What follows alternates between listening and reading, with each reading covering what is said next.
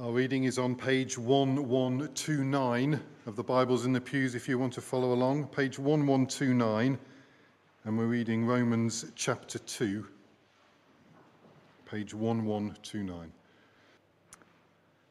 Paul writes to the church at Rome, "You therefore have no excuse, you who pass judgment on someone else, for at whatever point you judge another, you are condemning yourself, because you who pass judgment do the same things. Now we know that God's judgment against those who do such things is based on truth. So when you, a mere human being, pass judgment on them and yet do the same things, do you think you will escape God's judgment? Or do you show contempt for the riches of his kindness, forbearance and patience, not realizing that God's kindness is intended to lead you to repentance?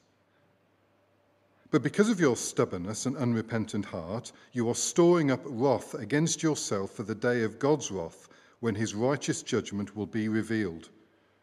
God will repay each person according to what they have done. To those who by persistence in doing good seek glory, honor, and immortality, he will give eternal life. But for those who are self-seeking and who reject the truth and follow evil, there will be wrath and anger. There will be trouble and distress for every human being who does evil, first for the Jew, then for the Gentile. But glory and honor and peace for everyone who does good, first for the Jew, then for the Gentile. For God does not show favoritism. All who sin apart from the law will also perish apart from the law, and all who sin under the law will be judged by the law. For it is not those who hear the law who are righteous in God's sight, but it's those who obey the law who will be declared righteous. Indeed, when Gentiles who do not have the law do by nature things required by the law, they are a law for themselves, even though they do not have the law. They show that the requirements of the law are written on their hearts, their consciences also bearing witness, and their thoughts sometimes accusing, at other times even defending them. This will take place on the day when God judges people's secrets through Jesus Christ, as my gospel declares. Now you, if you call yourself a Jew, if you rely on the law and boast in God, if you know his will and approve of what is superior because you are instructed by the law, if you are convinced that you are a guide for the blind, a light for those who are in the dark, an instructor of the foolish, a teacher of little children, because you have the law, you have in the law the embodiment of the knowledge and truth, you then, who teach others, do you not teach yourself? You who preach against stealing, do you steal? You who say that people should not commit adultery, do you commit adultery? You who abhor idols, do you rob temples? You who boast in the law, do you dishonor God by breaking the law? As it is written, God's name is blasphemed among the Gentiles because of you. Circumcision has value if you observe the law. But if you break the law, you have become as though you had not been circumcised. So then, if those who are not circumcised keep the law's requirements, will they not be regarded as though they were circumcised? The one who is not circumcised physically and yet obeys the law will condemn you, who, even though you have the written code and circumcision, are a lawbreaker. A person is not a Jew who is one only outwardly, nor is circumcision merely outward and physical. No, a person is a Jew who is one inwardly, and circumcision is circumcision of the heart by the Spirit, not by the written code. Such a person's praise is not from other people, but from God." This is the word of the Lord. Thanks for reading, Dick. Gosh, you're tall, aren't you? Let's get rid of that. Normal, sir. I knew someone. Yeah. I feel like Russ, Dick, and Rob have got a Thomas Small thing going on today, but there we go. I'll get over that. That's fine. I want to introduce you this morning to two friends. First one is Gemma. She's one of these people who's really outgoing, the kind of person who oozes confidence. The person she's got a massive circle of friends. Yet those who know Gemma and are part of that circle never really feel like they've get to know Gemma all that deeply. She's kind of bounced from job to job. She's never quite settled any job she's been in, and she's been let go from far too many of her jobs, really. Gemma's in the habit of spending money that she doesn't have. Life for Gemma is about big nights out, big hangovers, and quite a few big regrets. She kind of has a dysfunctional relationship with her family. She's single. There's been a series of one-night stands, and actually some of her friends are getting quite worried about her and are thinking of kind of staging an intervention. But they've just found out that Gemma's pregnant. And then there's Ethan. Ethan compared to Gemma. Well, Ethan's life is a lot quieter, quite a bit calmer. Well, it appears to be anyway. Ethan has been a solid worker. He kind of smashed his way through school, got to university, did well at university, got onto a grad scheme, and since then has been a sort of steady line of promotions for him. Steady would be the word to describe Ethan. He's steadily paying off his mortgage. He's got a steady marriage. He's got 2 young children, and he's steadily paying into his pension pot. He's the kind of person, he gives blood regularly. He keeps his lawn nice and neat. He's involved with his local church. He's the kind of person, if you're honest, you'd love to move in next door to you. Very little drama, friendly hellos. And yeah, Ethan's got a small group of friends, and it just seems with Ethan that he keeps, he's very careful about what he shares with those around him. And if I'm honest, Gemma and Ethan struggle with each other. Ethan looks at Gemma and thinks, what a mess. Gemma looks at Ethan and goes, what a judge. I suspect between us, we will relate to one of those characters more than the other. You'll be more like Gemma, more like Ethan. I wonder if Gemma and Ethan were here this morning, which one of them you'd find yourself talking to? Which one's easier to relate to? I wonder if they came in this morning, which of them would feel more at home with us? I wonder which one of them has Jesus on their side. I suspect you're already there. Gemma and Ethan are my imaginary friends. They don't really exist except for up here.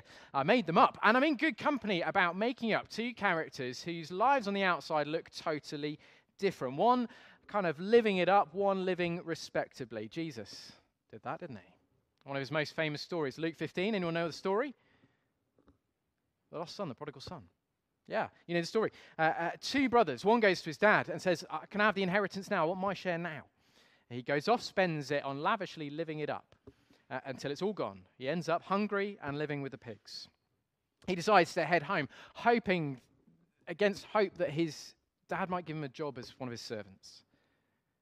And yet, if you know the story, as he comes close to the home, he finds his dad running out towards him, hugging him, putting him in the finest robe, throwing a great party, great celebration. And the older brother, the second son, stands outside, angry, feeling like his respectable life is worth nothing. It's been ignored whilst his wasteful brother is celebrated.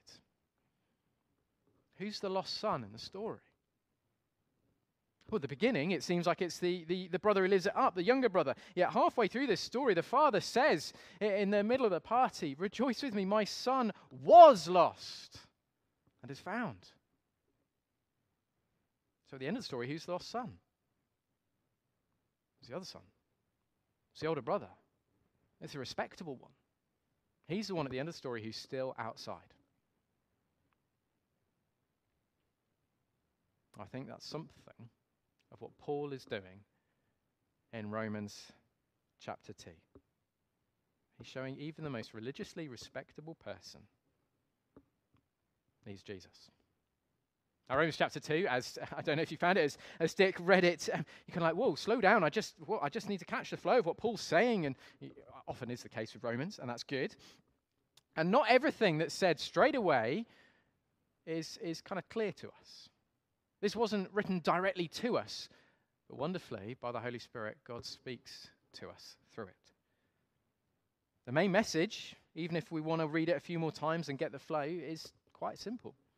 Even the most religiously respectable person needs Jesus. So first, Paul shows that although people's lives might look radically different from each other, if you get underneath, if you get to the externals, things are the same. Without Jesus, there's sin at work. If you like, in the second half of Romans chapter 1, where we were last week, the spotlight was on the person who lived out kind of full, obvious rebellion against God, the younger brother, the first son in Jesus' story, the more kind of gem way of living your life, perhaps.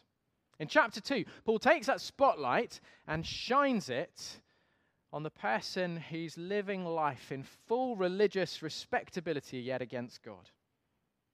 In Paul's day, this person would have called themselves a Jew. They're the second son. They're the older brother in Jesus' son. They're the kind of more Ethan way of living.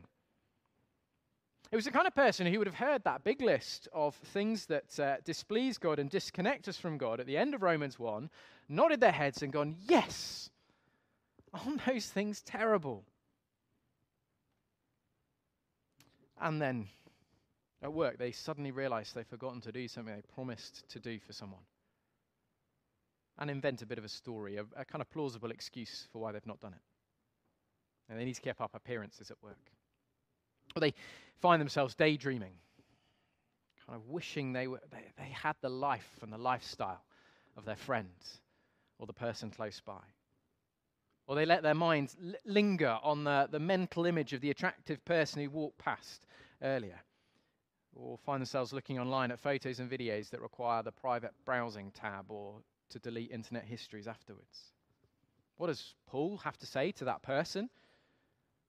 He says, verse 1, you therefore have no excuse. You who pass judgment on someone else, for at whatever point you judge another, you are condemning yourself, because you who pass judgment do the same things.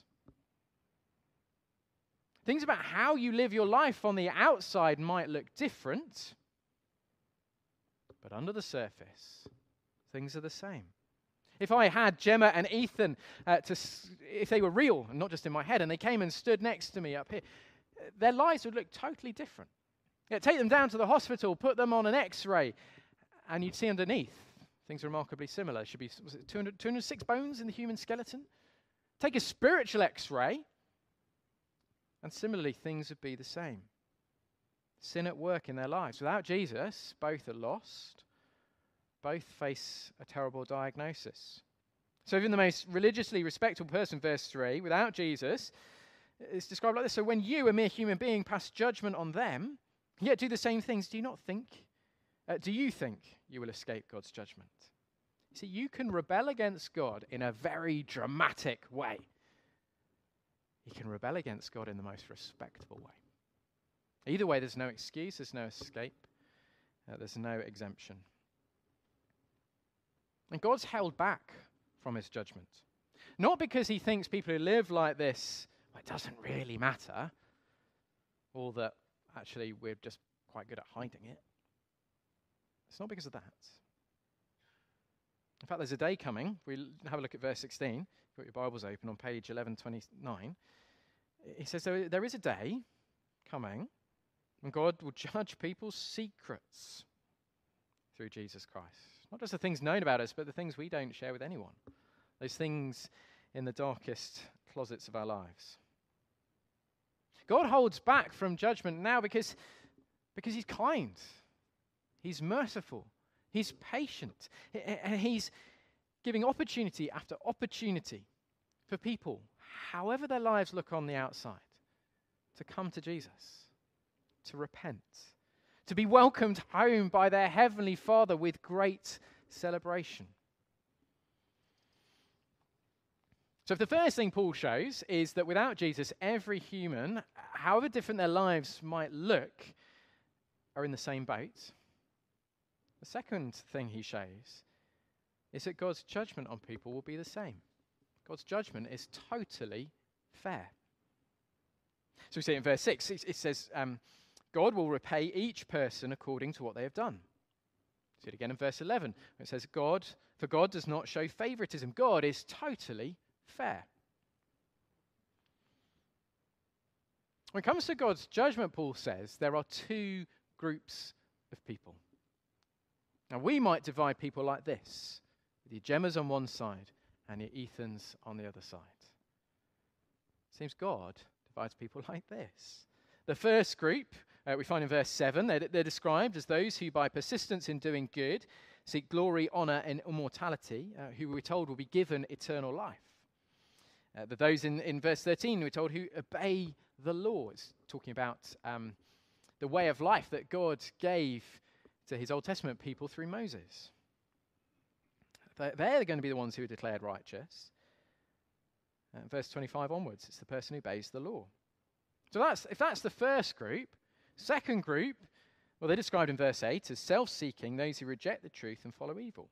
They're the ones who later on in verses 25 onwards, who break the law. Again, talking about God's way of life given to his people in the Old Testament through Moses. So we're left with a question, who are these two groups? Who are these two groups? Is Paul teaching that you can be made right with God based on what you do if you manage to do it perfectly? Well, it seems like some people would look at these verses and say, kind of. That first group describes the standard that needs to be met for someone without Jesus. But because of sin at work in everyone's lives, no one's able to live that out. Not even the most religiously respectable person. No one comes close. And if that's the case, are we left without hope? But there is one. There's one who in Matthew 5 says, do not think I've come to abolish the law of the prophets. I've not come to abolish them, but to fulfill them. That's one way of looking at that first group of people. It's a hypothetical.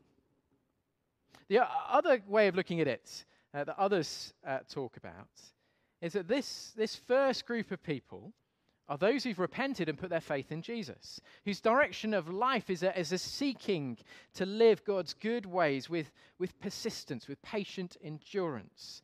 They're able to obey the law of God, that law that came through Moses, because they're empowered by the Holy Spirit to live a life of love, with love being the heartbeat of that law. People land in different places. For me, reading it personally, I think Paul has Christians in view in this first group. You can tell me later on why I'm wrong. But either way, however you look at it, you can land with Paul in the same place, that without Jesus, everyone will face wrath and anger, trouble and distress because of God's judgment. It's either God fits that first group perfectly and lives it out for us, or it's us as Christians being equipped to live it out because we belong to Jesus.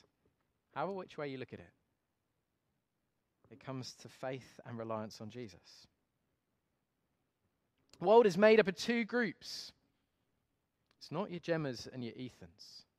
It's those who have faith in Jesus and those who don't. Those who have repented, those who have circumcised hearts, those who through the powerful work of the Holy Spirit are dedicated to God. It's not your Gemmas, it's not your Ethans, or in first century terms, it's not your Gentiles, it's not your Jews. God's judgment is totally fair.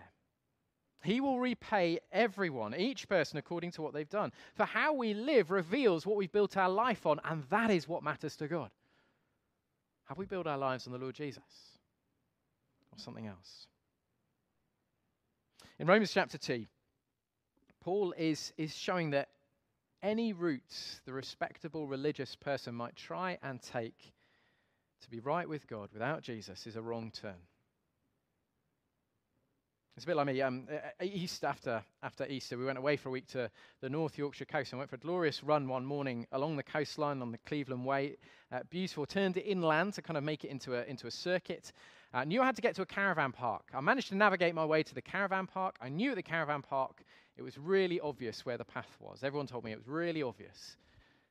So I'm running along and suddenly the sign says, private woodlands, no public access. Okay, so it's not that one. I run a bit further and I'm starting to run through the undergrowth, brambles cutting my legs. And I get to, I suddenly have to stop because there's quite a drop to a stream. And I could tell there once was a wooden bridge, but it's rotted through.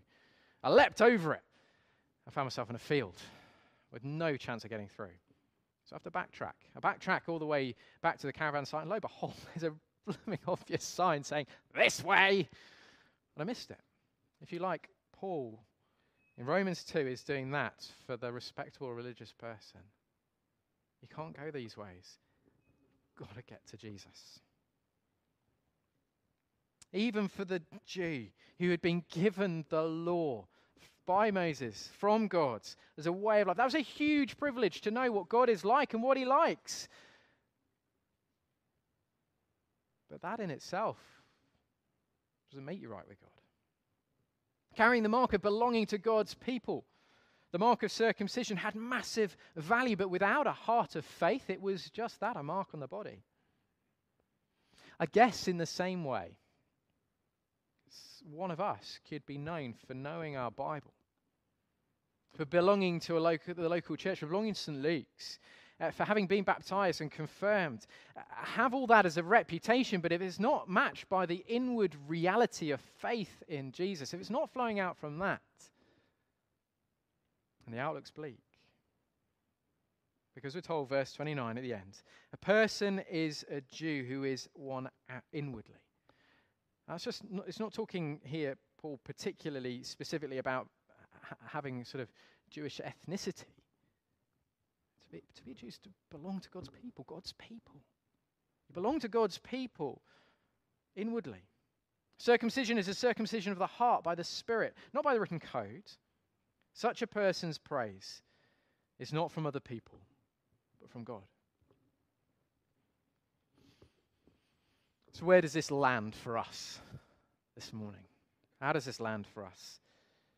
Well, we need to hear, without Jesus, even the most religiously respectable of us, the most Ethan-like of us, without Jesus, lost as the older brother in Jesus' story, and will face the consequences of God's fair judgments. And if you're here this morning, maybe outside, life looks quite respectable, quite religious, but you've never really seen your need for Jesus. Hear Paul in Romans 2. You don't need to try and hide or excuse away your failings.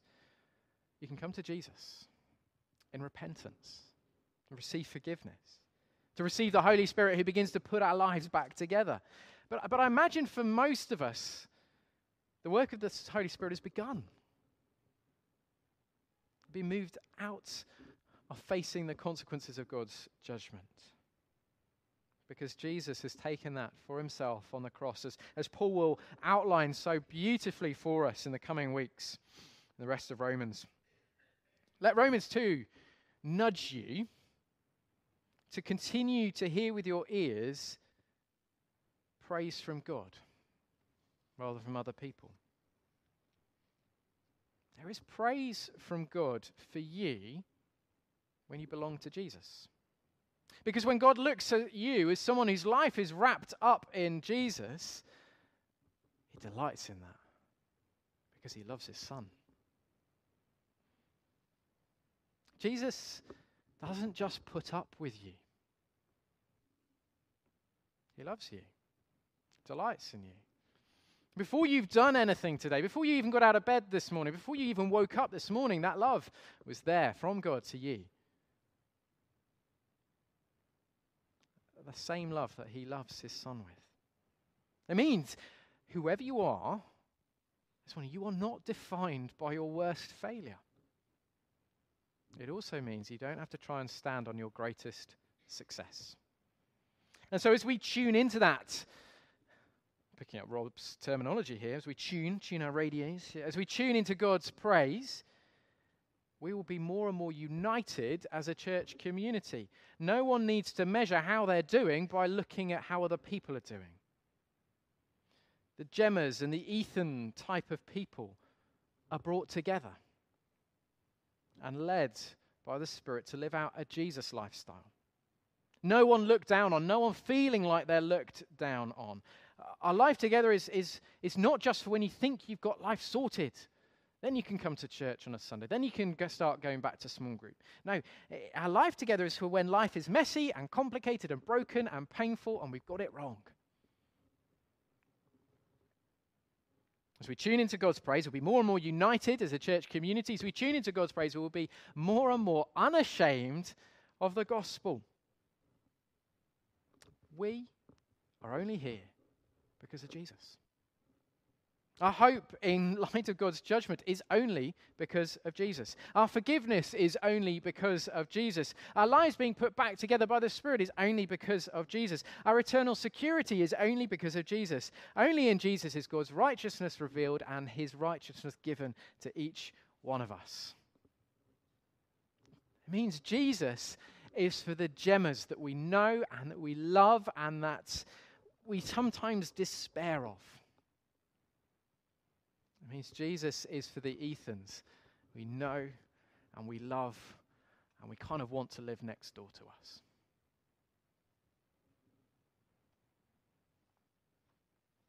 Well, can I invite you to stand?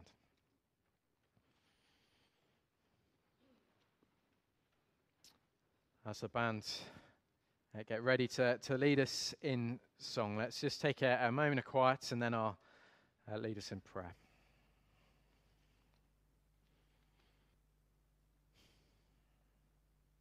Heavenly Father, thank you so much that when you look at us, you can see it all. There is nothing we can hide from you. And Lord, thank you that that does not lead us to despair, but to hope. Because you sent Jesus to take what we deserve and to make us right, to make us yours, to welcome us home with great celebration. Lord, would your Holy Spirit continue his great work of forming us as your people. Would our ears be tuned into your praise? Would we be united and unashamed to be all about Jesus? Amen.